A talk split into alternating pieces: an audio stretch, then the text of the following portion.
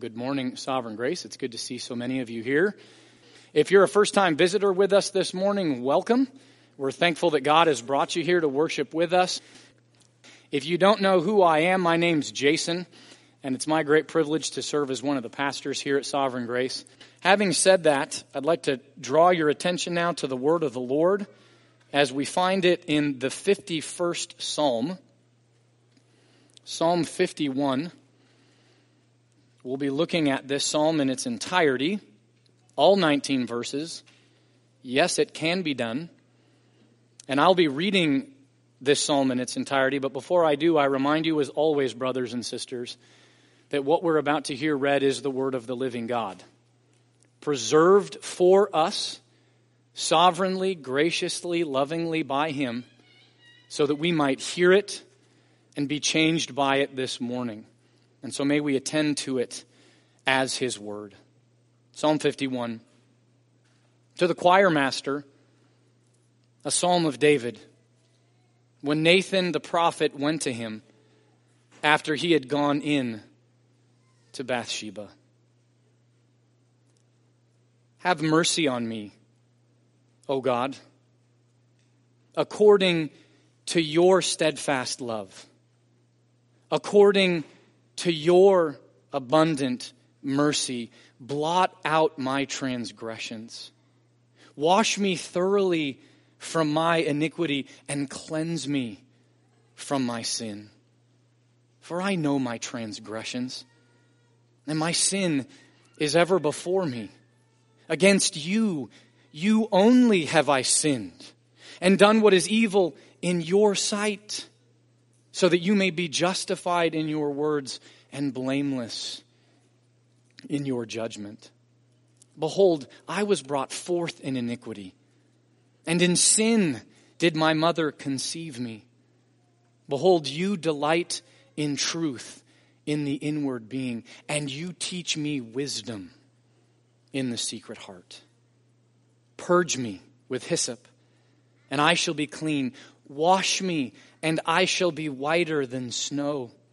Let me hear joy and gladness. Let the bones that you have broken rejoice. Hide your face from my sins and blot out all my iniquities. Create in me a clean heart, O God, and renew a right spirit within me. Cast me not away from your presence, and take not the Holy Spirit from me.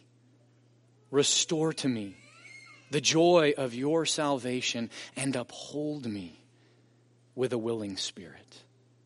Then I will teach transgressors your ways, and sinners will return to you. Deliver me from blood guiltiness, O God, O God of my salvation, and my tongue will sing aloud of your righteousness. O Lord, open my lips, and my mouth will declare your praise. For you will not delight in sacrifice, or I would offer it, I would give it. You will not be pleased with a burnt offering. The sacrifices of God are a broken spirit, a broken and contrite heart, O God, you will not despise. Do good to Zion in your good pleasure. Build up the walls of Jerusalem. Then will you delight in right sacrifices, in burnt offerings and whole burnt offerings. Then bulls will be offered on your altar. Let's pray.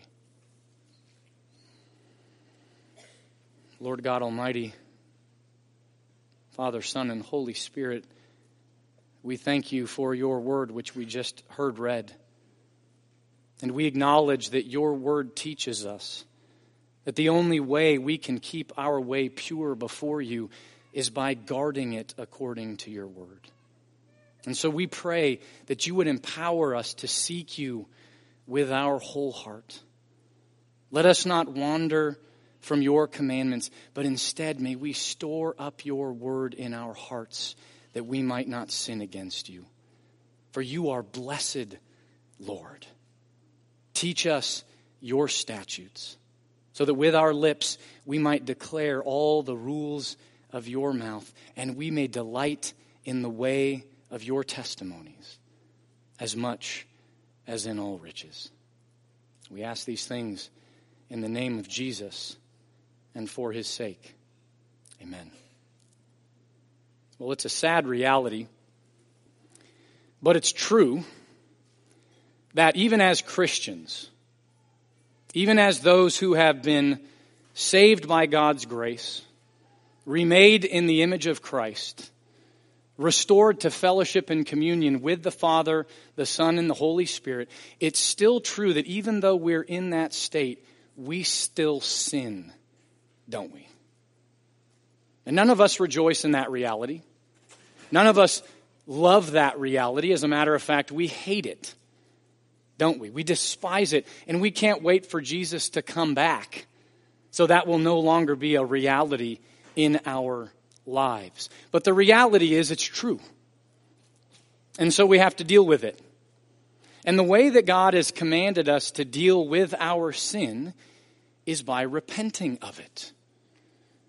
And so what that tells us then is that repentance is not simply something that we engage in at the front end of the Christian life, and then we don't participate in that the rest of our Christian life. No, that tells us that we are to be in a constant, continual state of repentance before God, because we're constantly in need of repentance for the sins that we daily add to that record against God.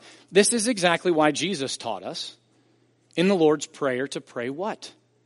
Forgive us our debts as we forgive our debtors. And so repentance is the stuff of the Christian life. It's something that we're to participate in regularly. But that brings up a question for us then. When we're repenting, or when we see someone else repenting, how are we to know if that repentance is actually genuine, is actually true, and is not false repentance?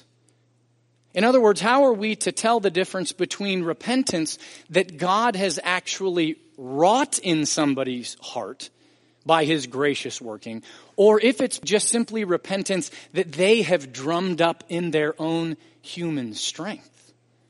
And it's a very important question to ask, because Paul actually hits on the distinction between these two different kinds of repentances, genuine repentance and counterfeit repentance, in Second Corinthians chapter seven and verse ten.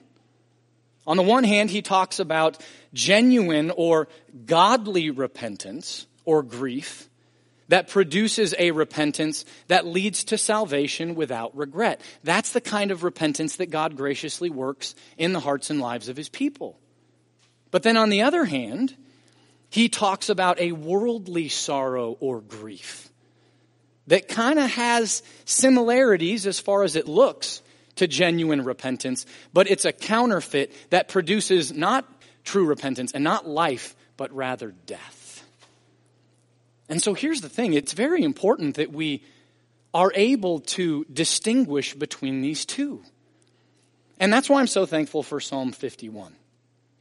Because in Psalm fifty-one, what we have is a record penned by David under the inspiration of the Holy Spirit as he is repenting of that horrific sin that he committed and then tried to cover with Bathsheba. And what we see here is true godly repentance that God worked in David's heart. And so what we're going to see in the text this morning is three marks or signs of true godly repentance.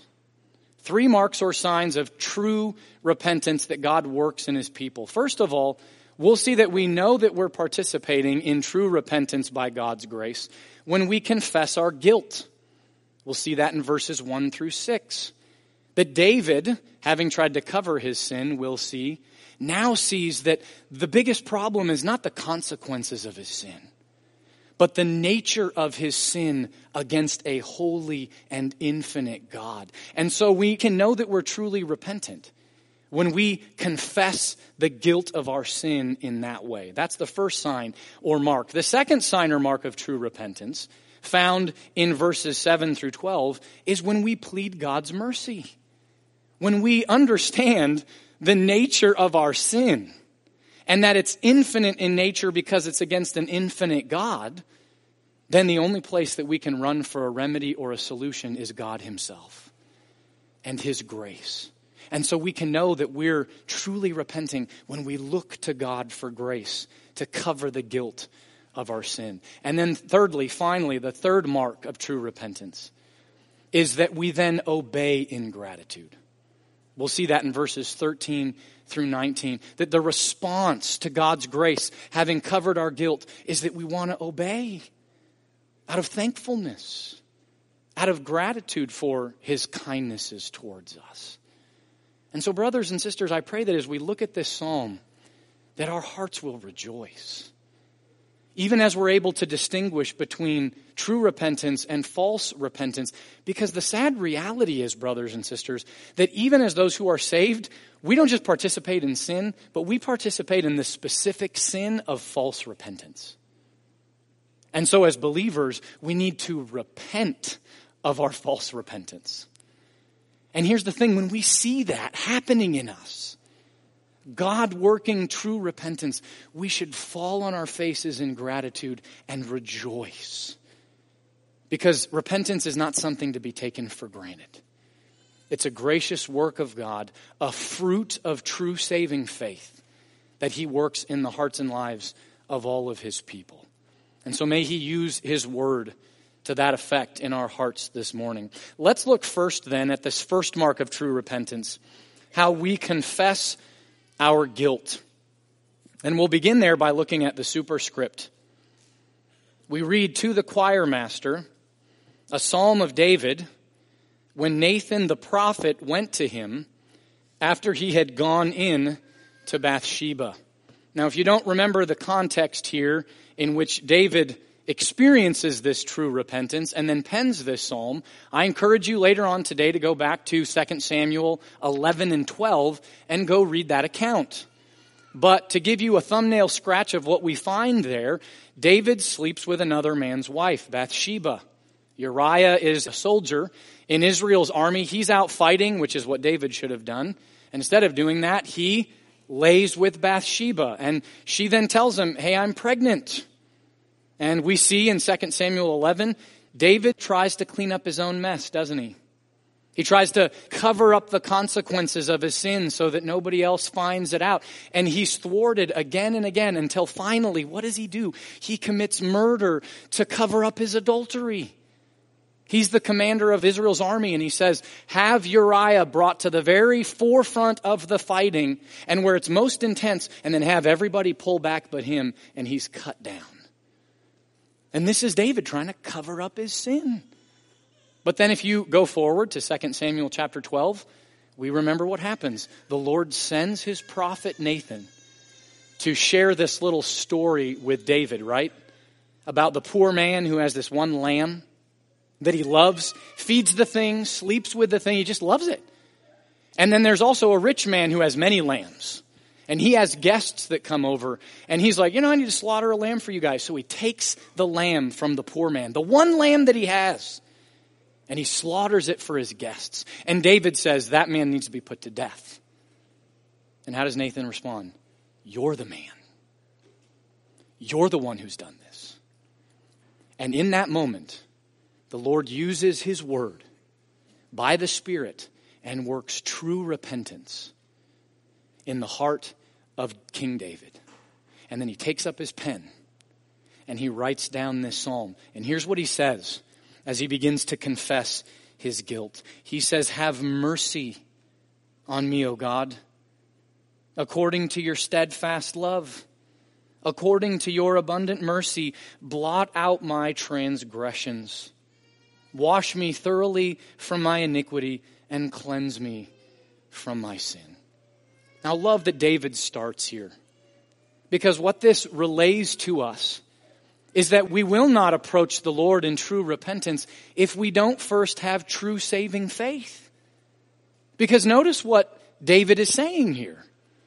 He's saying, Lord, I'm coming to you in repentance, confessing my guilt, because I believe by grace through faith that you are who you say you are. And who does the Lord say that he is? Russell read it this morning from Exodus thirty-four, verses five through seven. He's steadfast in loving kindness. He's abundant in mercy. He forgives iniquities and transgressions and sins. And so David says, I know who you are. I know the weight and the burden of my sin and my guilt before you. And you are the only one who can do anything about it. And so I fly to you.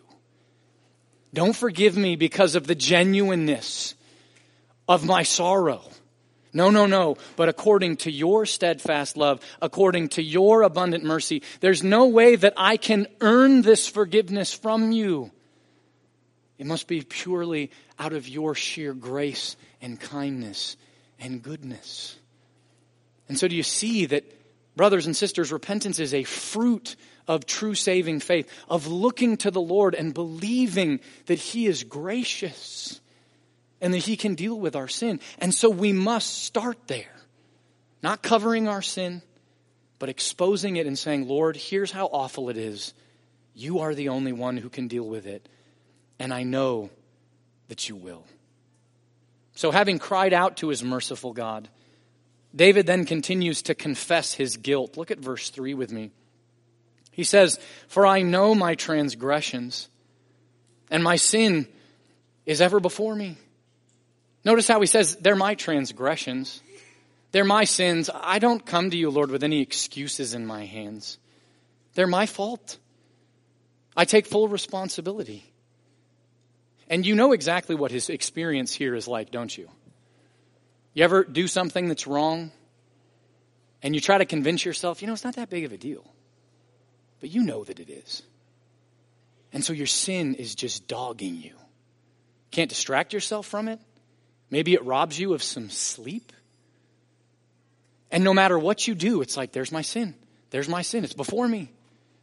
It's ever before me. I'm aware of what I've done. I can't get away from it. And brothers and sisters, if the Lord is doing that to you this morning as you sit under the teaching of his word, rejoice and be glad and repent. Because he is at work in you to convict you to the end that you might repent. And so David says, this is my experience, that I just can't get away from my sin. The Lord's convicting him. And the reason that his guilt won't leave him alone is because he understands the gravity of his sin. Look at verse four, because we see that there. He says, against you, you only have I sinned and done what is evil in your sight, so that you may be justified in your words and blameless in your judgment. Now, let me just make sure that you don't misunderstand what David's saying here.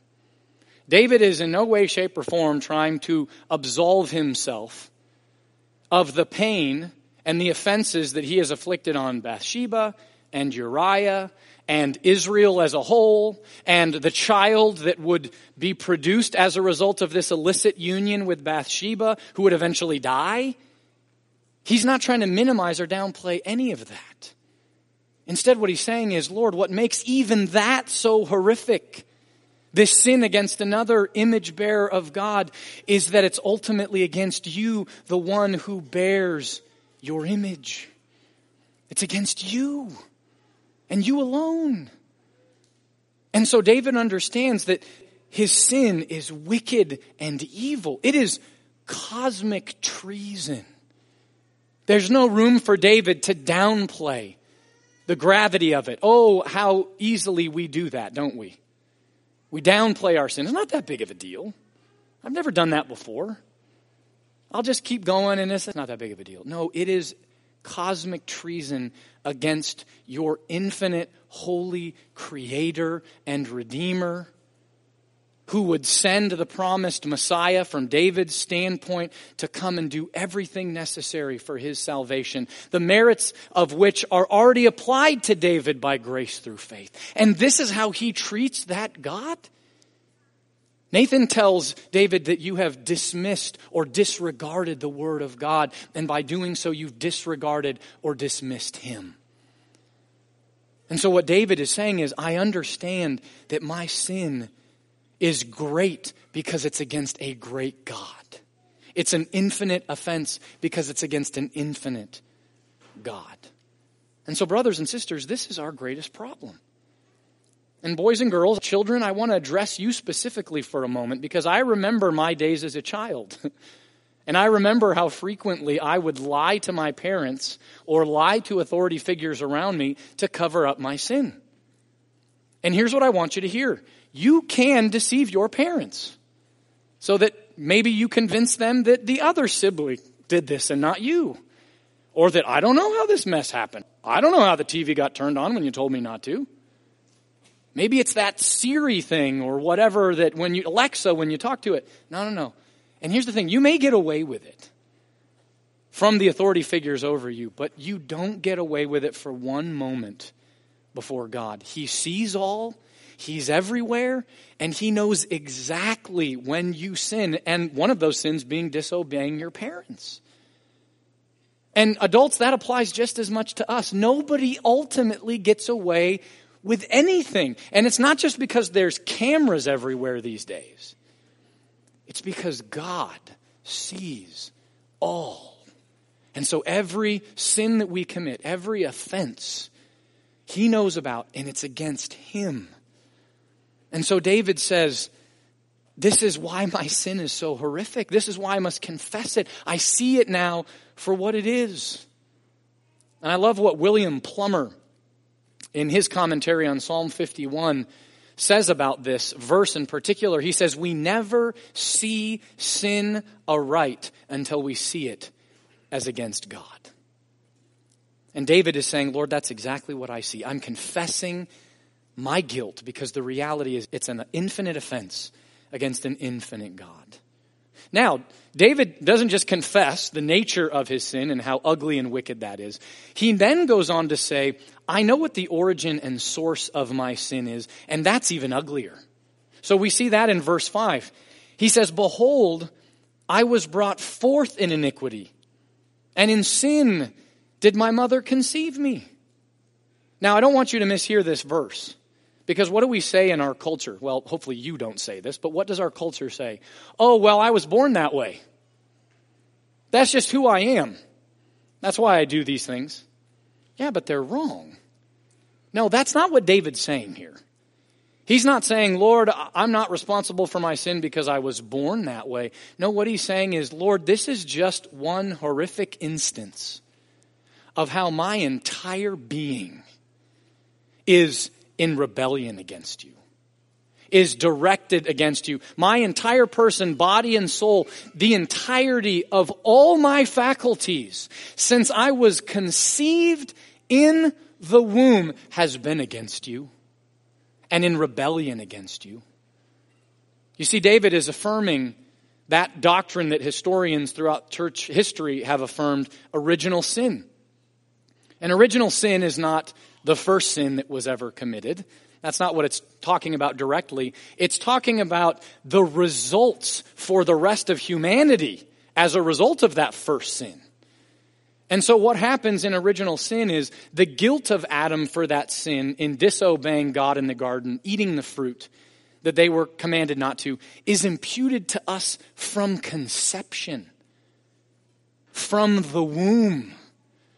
And as the Lord knits our parts together in our mother's womb in conception, each one of our faculties of soul are marred by sin, so that they're directly opposed to God and his word and his law, so that we come out of the womb sinning. We're sinners by nature, Russ prayed this morning, and by choice or by practice or by habit. Because in our minds and in our wills and in our passions, they are marred by sin. We are corrupted from conception. And so David says, that's the source of all of this. Yeah, that's how corrupt and wicked and vile I am, O Lord. He's not holding back at all. He's not sugarcoating any of this. And you see, brothers and sisters, this is one of the marks of true repentance, that we say about our sin and ourself exactly what God does in his word.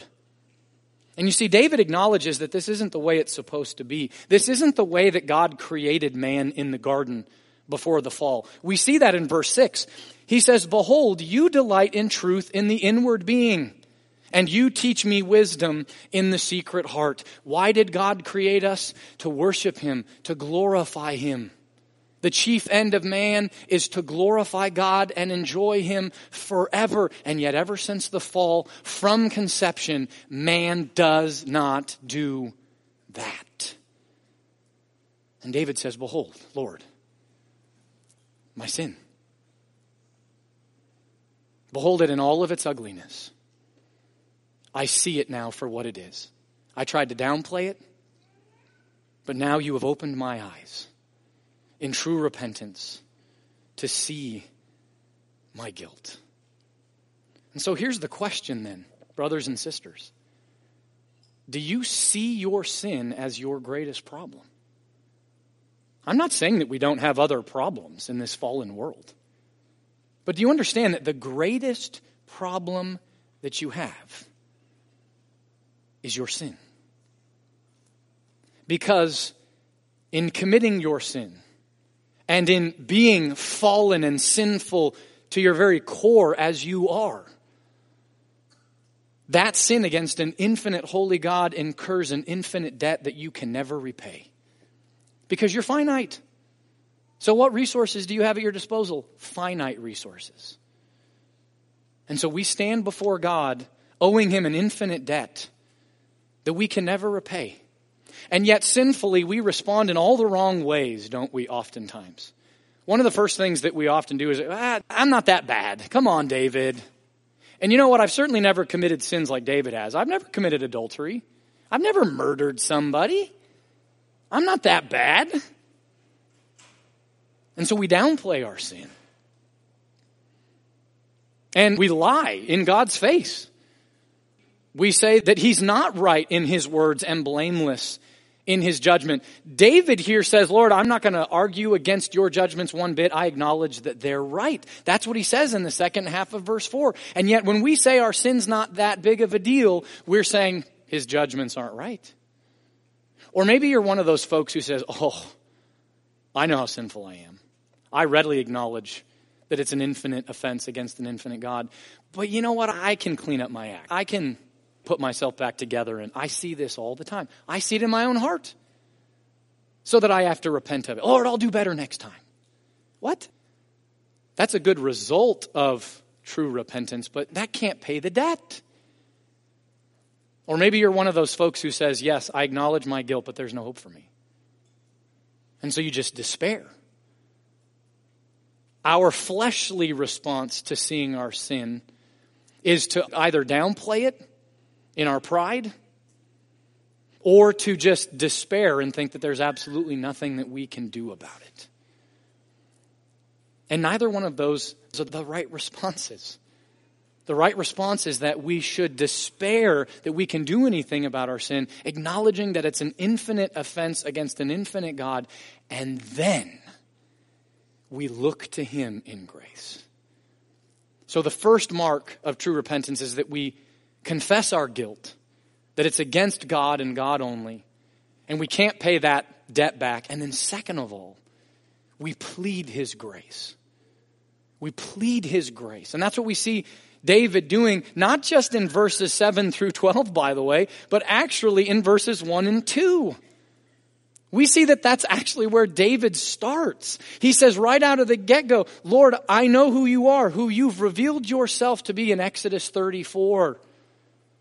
That you are slow to anger, abounding in steadfast love, abundant in mercy. You forgive sin, transgression, and iniquity. And so, Lord, that's exactly what I need you to do." He runs to the Lord for forgiveness because he knows who God is.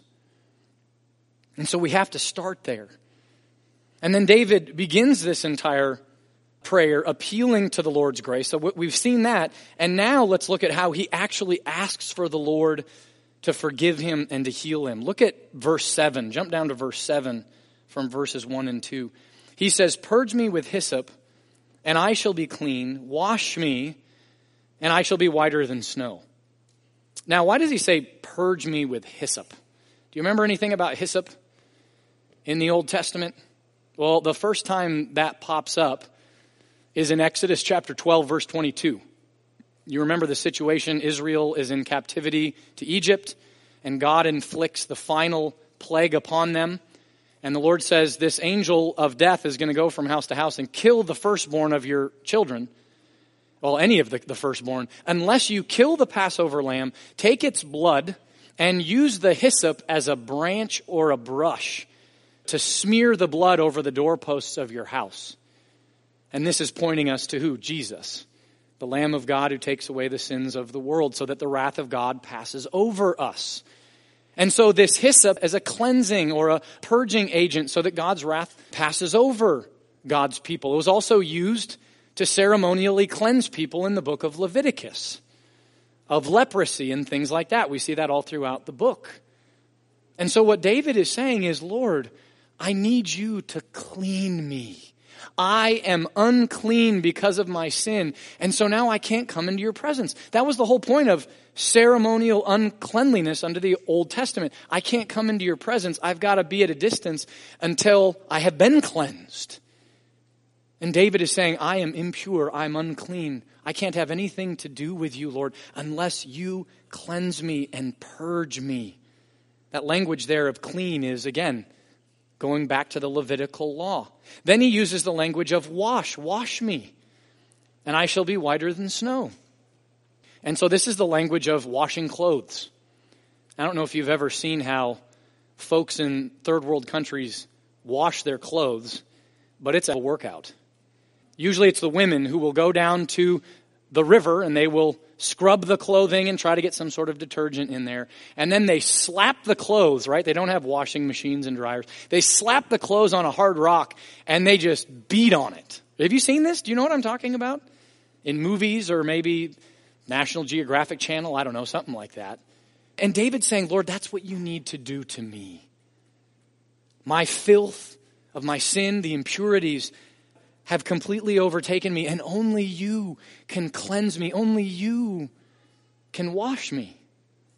And again, boys and girls, children, I want to address you because if you're anything like my kiddos who are two and five, you guys must find pleasure in taking food, mud, paint, markers, basically whatever you can get your hands on, and press them into your clothes and press them onto the couch and the chair and the carpet and all the things that you're not supposed to. Sometimes I think you don't think about it. Sometimes I think you're just being rebellious. But you know what this is like, right? And what happens? Oh, no, now there's a stain on the couch. There's a stain on my clothes. And you may try to clean it up, right? And it makes it worse and it gets bigger. And then you got to go to mom and dad and say, okay, here's what I did. Or maybe you lie and blame it on one of your siblings, which you shouldn't do. And mom and dad have access to what? Stain remover, a detergent, a washing machine, whatever tricks mom knows to get stains out because dad doesn't know most of those. And so you understand that only they can do this. And that's exactly what David is talking about. Sin has left a crimson stain on him, on his soul. And he can't clean it. Look at the mess he made by trying to clean up his own mess. He just made the mess bigger. And so David's saying, you are the only one who can clean it. You're the only one who can wash it and remove that stain. And that's why the Lord says through the mouth of Isaiah in Isaiah one verse eighteen, "Come now, let us reason together, says the Lord. Though your sins are like scarlet, they shall be white as snow.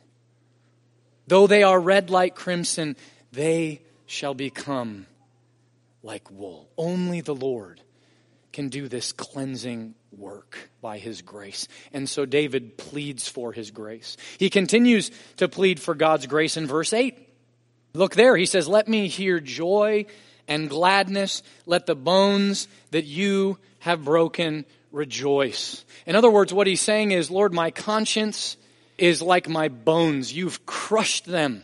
You've crushed my conscience. And so I'm in pain. I'm in anguish. It hurts. And so I don't experience joy and gladness of fellowship with you anymore. And so I ask that you do the healing work that you alone can do. Heal my conscience, restore it, so that I experience joyful communion with you and glad worship of you. Then in verse nine, he asks again for the Lord to be gracious and forgive his sins. Look there at verse nine. He says, hide your face from my sins and blot out all my iniquities. You know what one consequence David hates more than anything as a result of his sin? It's that he knows it's affected his communion with God. And so he says, Lord, you know how my sin is ever before me? I know to an even greater extent it's before your face. And so it's come between you and I. And so, Lord, I plead with you, hide your face from it. Don't interact with me. Don't withdraw from me as my sins deserve. Instead, turn your face away from my sin. Hide from it and take a pen, as it were. Take the inkwell and to that record of iniquities that you have that I've committed against you and blot them all out. Erase them so that my communion and fellowship with you is restored. And so he's pleading for God's grace. But he doesn't just plead for God's grace and the forgiveness of his sins. Notice in verse ten that he then asks the Lord to be gracious in restoring him. Look at verse ten. Create in me a clean heart, O God, and renew a right spirit within me. That word create there is fascinating because that's the exact same Hebrew word that's used in Genesis one. For God creating everything out of nothing. And what David is saying by using that word is he's saying, Lord, I don't need you to give me a new heart in the sense that you've already regenerated me. But now I need you to clean my heart. And, and it's a creative act that only you can do. And so I've hardened my heart. It's become more of a heart of stone. And so I need you to create a clean heart in me. I need you to renew a steadfast, not just right, but steadfast spirit within me. I need you to put me back on the path that I've fallen off of and then keep me on that path in walking in accord with your word, because I can't uphold myself. Only you can. Only you can renew that and keep me until the end. We get more of the same sentiment in verses eleven and twelve. Look there. He says, cast me not away from your presence and take not your Holy Spirit from me. Restore to me the joy of your salvation and uphold me with a willing spirit. Again, what's David's concern? He's saying, I know Saul's story. I was there. In First Samuel fifteen and sixteen, I know that because of his sinfulness and rebellion against you, and remember Saul tries to cover it up, tries to lessen it, and then what happens? The Lord cast him off. The Lord removed his Holy Spirit from him so that he was no longer anointed king, and he's cast out from God's presence. And David says, Lord, I know that's what my sins deserve, but please do not do that to me. Instead, restore to me the joy of your salvation. It's not that David lost salvation. It's that he's not experiencing the joy of that salvation. So he says, Lord, restore that to me and uphold me. Again, he says the same thing. Keep me with a steadfast, upright spirit until the very end. Keep me willing to walk in the ways of your law, O Lord, until the very end. Is what David says. So here's the question then, brothers and sisters. When you behold, when God shows you the vileness of your sin, where do you go? Do you plead his grace? Or do you, as we laughed about just a little bit ago, when kids try to clean up their own mess, right? They make it bigger and bigger. Is that what you try to do?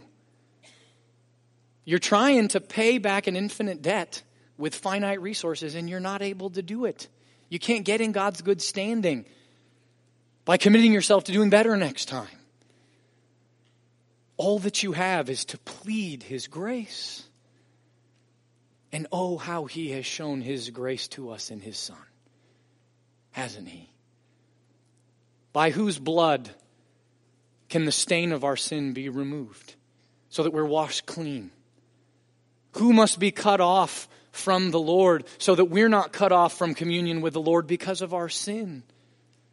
Who experienced the fullness of the wrath of God in our place so that we don't have to, so that we can be restored to him? Who perfectly kept the law in our place so that track record of holiness is given to us, counted as our own?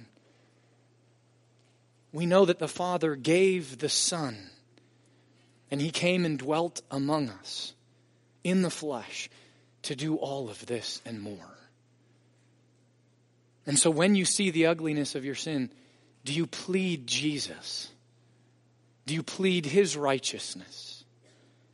Do you plead his perfect life? Do you plead his intercession at the Father's right hand on your behalf? Or do you try to drum up some emotional experience? Or say, I'll do better next time? It's a fool's errand, brothers and sisters. Look to the Lord for his grace. It is the only remedy for our sins. And he graciously, lovingly, joyously gives it to us. So we've seen that the first mark of true repentance is that we confess our guilt. The second mark is that we plead God's grace. And thirdly, finally, we obey in gratitude. And we see that in verses thirteen through nineteen. But before we jump to verse thirteen, I wanted to mention that I listened to a sermon by our own Ian Hamilton that was back in two thousand five on Psalm fifty-one this past week. And I loved what he had to say about the difference between counterfeit repentance and true repentance. He said, a counterfeit repentance wants forgiveness, but it doesn't want a pure heart and fellowship with God. It wants forgiveness, so its conscience can be, I'm adding this conscience part, can be assuaged, but it also wants to go on sinning. And so this is an essential mark of true repentance, that we want our fellowship with God restored, and we want him to strengthen us and create a new heart in us so that we can obediently, all the days of our lives, walk in accord with his law out of gratitude and thankfulness.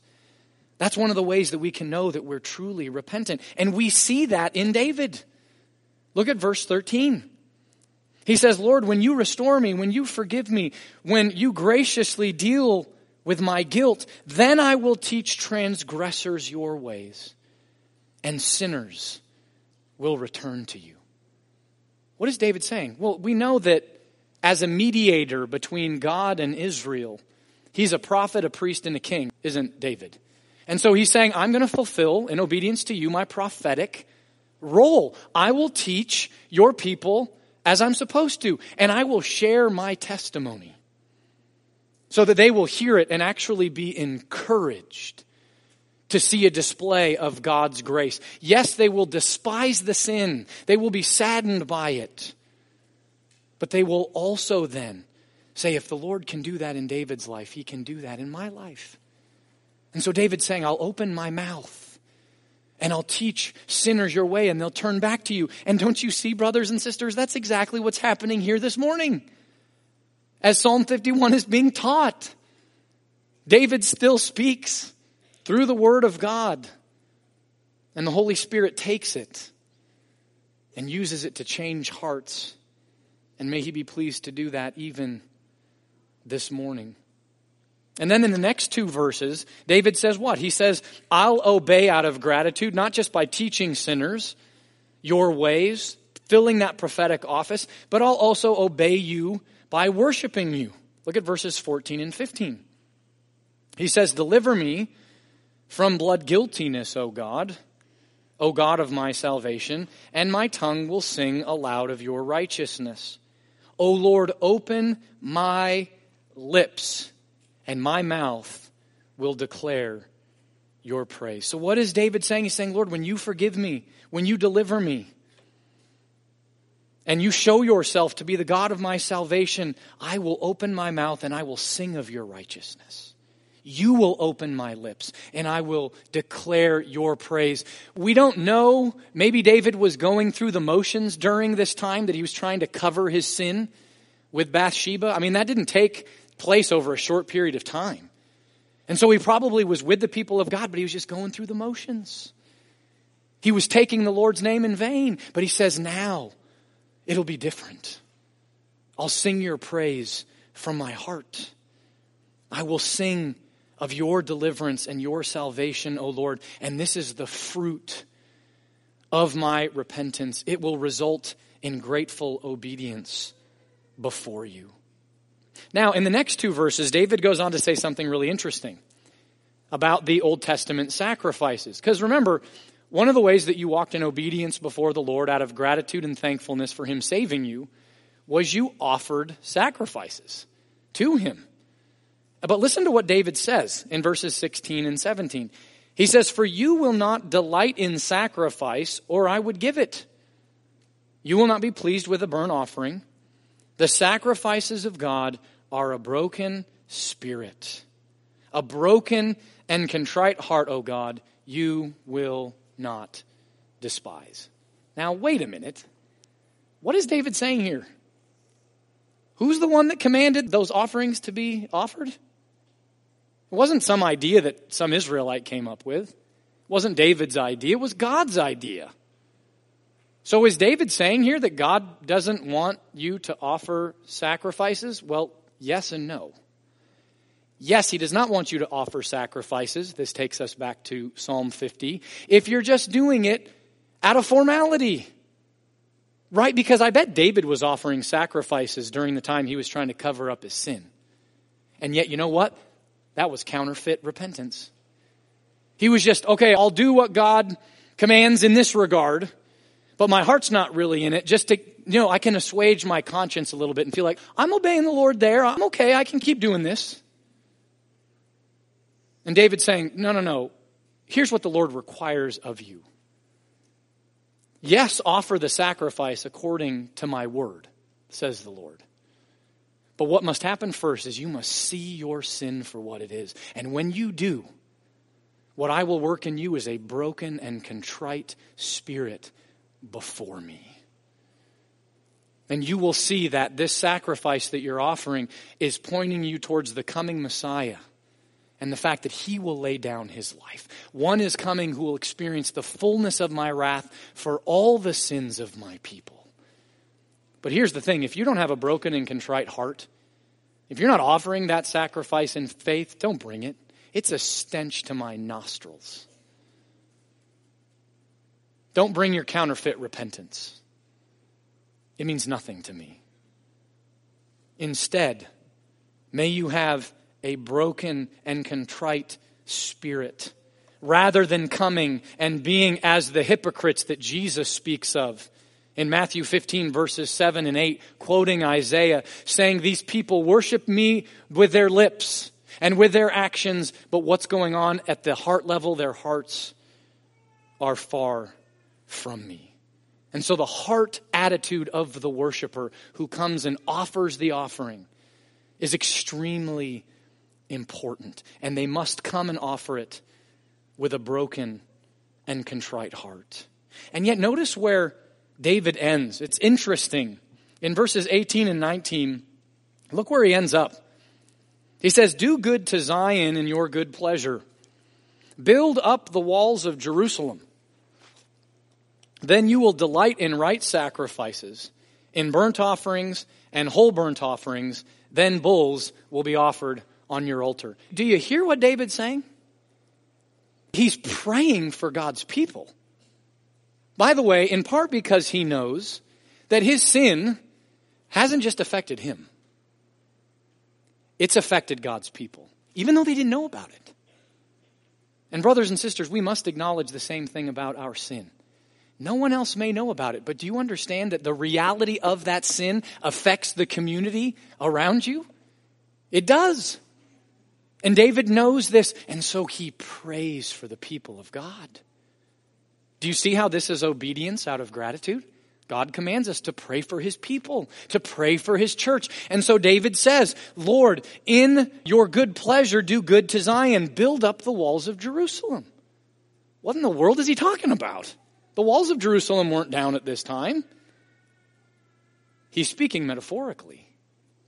He's saying, Lord, build up your people. By your gracious working, give them true godly repentance. Give them broken, contrite hearts. And then may they come to you and offer to you burnt offerings, bulls, right sacrifices according to your word. And then you will delight in those. You see what he's saying? The right heart attitude is everything. And do you know what a part of the right heart attitude is? As we come now, because we don't offer sacrifices of animals anymore, do we? No, because our acceptable, reasonable worship, Romans chapter twelve, so says Paul, in light of God's grace and mercies, is what? Is to offer ourselves as a living sacrifice. Now, don't misunderstand. They were to do that under the Old Testament as well. They were to offer themselves in obedience to God. But, you know, you sit back and you go, you know, no matter how broken and contrite my heart is, it's never perfectly broken and contrite. I never have purely perfect motives. So how can I know that my offerings to God, my good works, trying to obey his law, trying to read the word, trying to pray, trying to go to corporate worship, doing these things, how can I know that they're acceptable to God when they're so shot through with sin and human frailty and weakness? Brothers and sisters, Christ intercedes as our high priest. And he takes those good works and he perfects them and he presents them to the Father. And the Father delights in them. Do you need any greater motive than that? To be living in accord with God's law? What greater thrill than to know that living as he's created to live pleases and delights our Father? And so may we see this work of true repentance, that God graciously works as a fruit of true saving faith in the heart of his people. And may we repent of the false counterfeit repentances that we try to offer up. May he be gracious to show us, even as Nathan showed David, when we're doing it wrong, and that he is the only one who can do it in us. And I love how the Westminster Shorter Catechism, question and answer eighty-seven, so succinctly summarizes everything that we just learned. So let me close with reading this to you. What is repentance unto life? Repentance unto life is a saving grace. Okay, it's a work of God. That's what we've seen.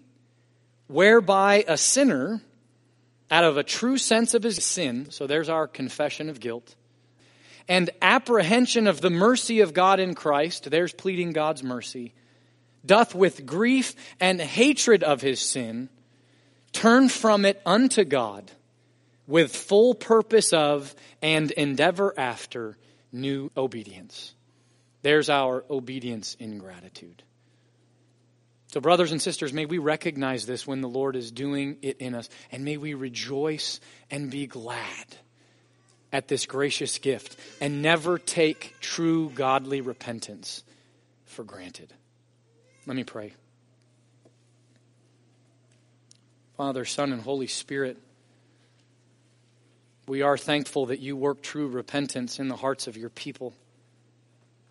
We confess that we often turn to false counterfeit repentance, and it's abhorrent in your sight.